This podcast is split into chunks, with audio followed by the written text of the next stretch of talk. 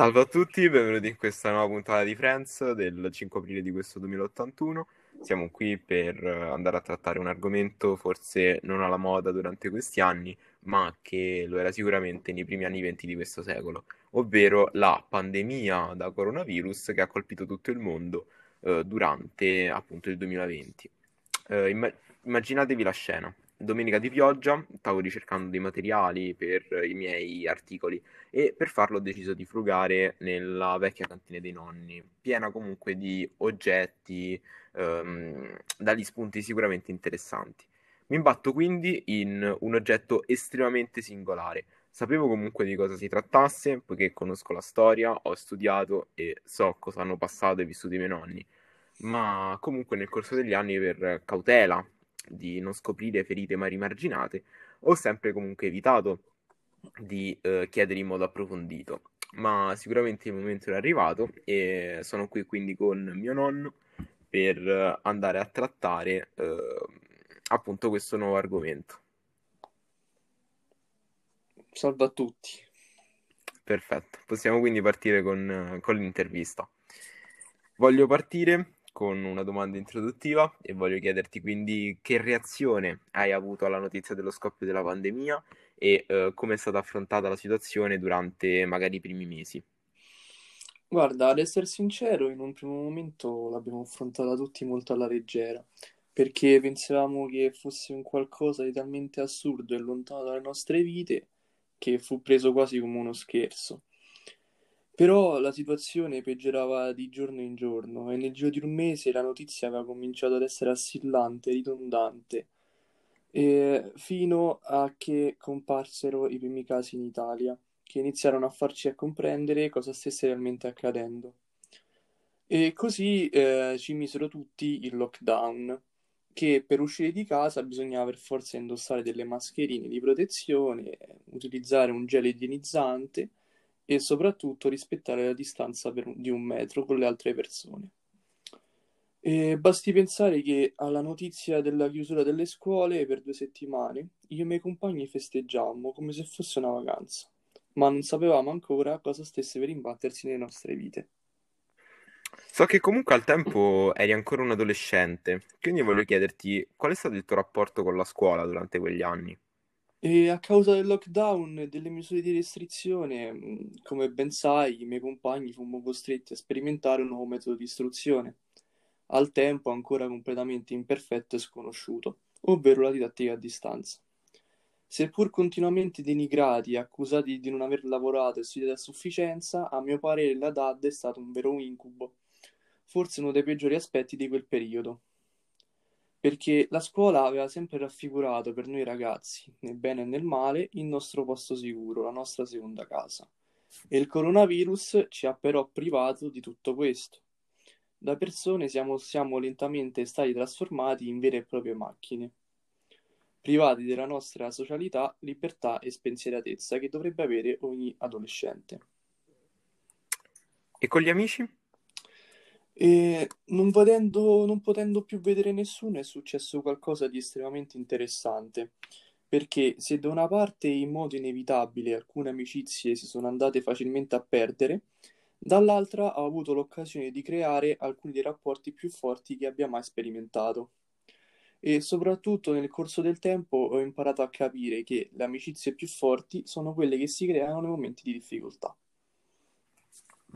Senti, adesso voglio farti una domanda forse un po' personale, quindi dimmi se te la senti a rispondere.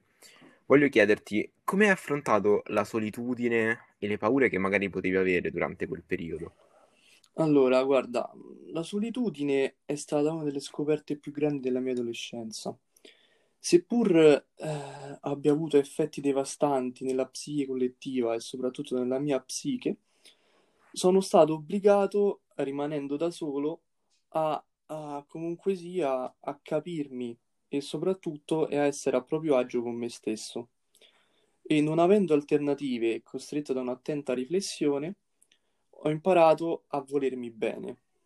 Per quanto riguarda le paure, sperimentai qualcosa che nessun adolescente dovrebbe provare, ovvero il timore di morire e, ancor peggio, di uccidere qualcuno a noi caro perché il virus, come un'arma invisibile, rappresentava un rischio perpetuo ogni volta che mettevamo, fu- che mettevamo piede fuori di casa. Ma più che per paura, ehm, proprio per fare, proprio per timore di fare del male a qualcuno a noi vicino, come nonni, genitori o fratelli. Senti, ma pensi che la pandemia abbia giovato in qualche modo alla tua persona o alla tua vita? Guarda, la pandemia, eh, nei suoi aspetti più terribili ha avuto anche qualche ripercussione positiva nelle nostre vite. Parlando della mia esperienza personale, ad esempio, ho avuto l'opportunità di conoscere meglio le loro paure, debolezze e fragilità la mia famiglia, essendo gli unici compagni di viaggio in un'esperienza terribile. Il Covid ci ha permesso di rivalutare così l'importanza del nucleo familiare all'interno della nostra vita.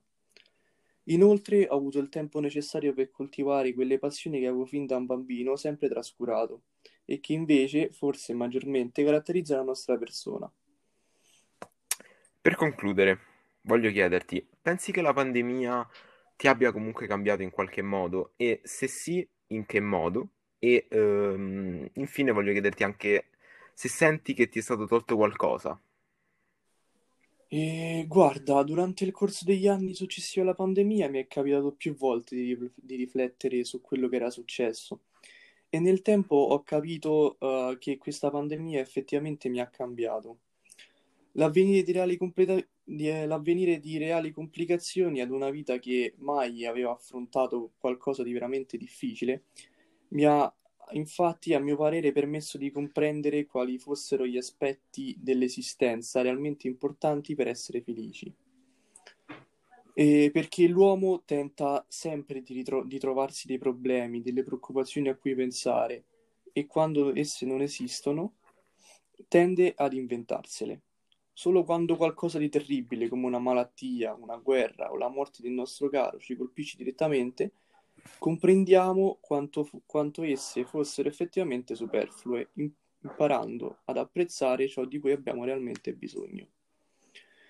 In questo modo ho anche appreso l'importanza, che- l'importanza di quella che forse rappresenta la nostra risorsa più grande, ovvero il tempo, perché avendo affrontato la pandemia durante il periodo dell'adolescenza, il coronavirus ha letteralmente rubato diversi anni della mia vita, forse più belli ed importanti che mai avrei potuto vivere, ma che nessuno mi restituirà mai. Perfetto, ti ringrazio comunque per il tuo tempo e per le tue risposte, date sicuramente dalla saggezza che ti donato, ti hanno donato i tuoi anni e voglio quindi concludere la puntata con eh, questa riflessione.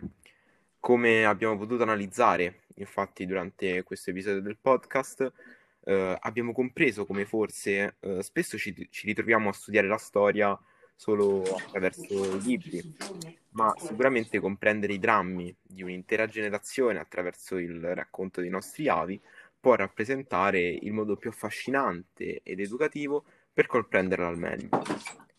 Voglio quindi salutare Matteo e ci ritroviamo al prossimo episodio. Arrivederci.